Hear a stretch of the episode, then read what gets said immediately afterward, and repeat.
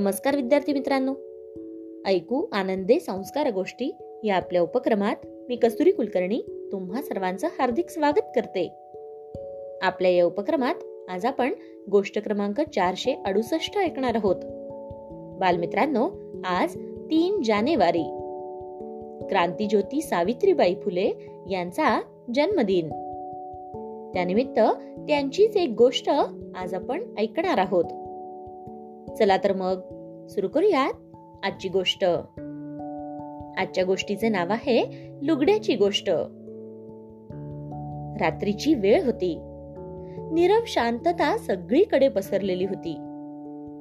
तेलाच्या दिव्याचा मिणमिणता प्रकाश पडलेला होता. सावित्रीबाई पांघरुण अंगावर घेऊन झोपण्याच्या तयारीत होत्या. ज्योतिराव तेव्हा कौतुकाने आपल्या बायकोच्या कपाळावर हात ठेवतात. सावित्री ज्योतिराव उद्गारतात. अग तुझं अंग गरम आहे. ताप आलाय का तुला? अहो एवढं काही नाही. थोडी कणकण आहे इतकच. सावित्रीबाई म्हणतात. अग पण ही कणकण वाढली तर? आपल्या शाळेचं कसं होईल? मुलींच्या शिक्षणाचं काय होईल? ते काही नाही. उद्या जातो आणि वैद्यांना बोलावून आणतो. तू औषध घे म्हणजे लवकर बरी होशील. ज्योतिराव काळजीने म्हणतात. तेव्हा सावित्रीबाई म्हणतात अहो हा ताप औषधाने नाही जायचा. मग ज्योतिराव आश्चर्याने प्रश्न विचारतात.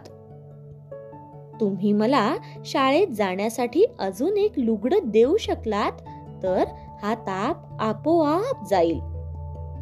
सावित्रीबाई शांतपणे म्हणतात. तेव्हा ज्योतिराव काहीशा नाराजीने दुसऱ्या कुशीवर वळून झोपण्याचा प्रयत्न करू लागतात. आणि त्यांचं विचारचक्र सुरू होतं. लुगड्यासाठी ताप घेणारी सावित्री नक्कीच नाही. मग? सावित्री असे का बरं बोलली असेल? तिच्याकडे एक लुगडं असताना ती दुसरं लुगडं का मागत असेल? आपल्याकडे जे पैसे आहेत ते शिक्षण कार्यासाठी आहेत. बायकोच्या लुगड्यासाठी नाहीत. पण सावित्री शाळेत जाण्याकरिता लुगडं मागते म्हणजे नक्कीच काहीतरी कारण असणार.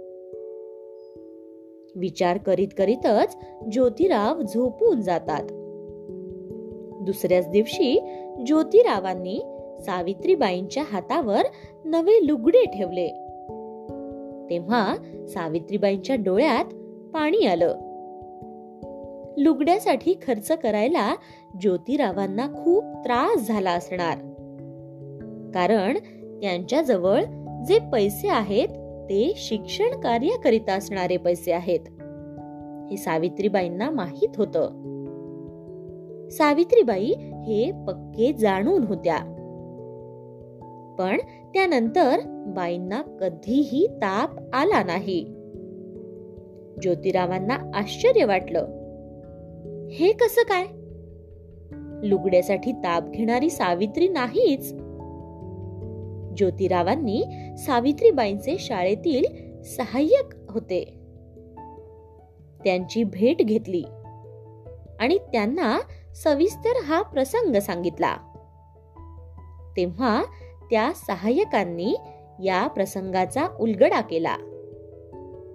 सावित्रीबाई शाळेत येताना लोक अंगावर शेण चिखलाचा मारा करायचे. बाई शाळेत आल्यावर अंगावरील लुगड्यावरचे शेण चिखलाचे डाग धुवून ओल्या लुगड्याने दिवसभर शाळेत शिकवीत असायच्या. त्यामुळे रात्री त्यांना ताप येत असायचा.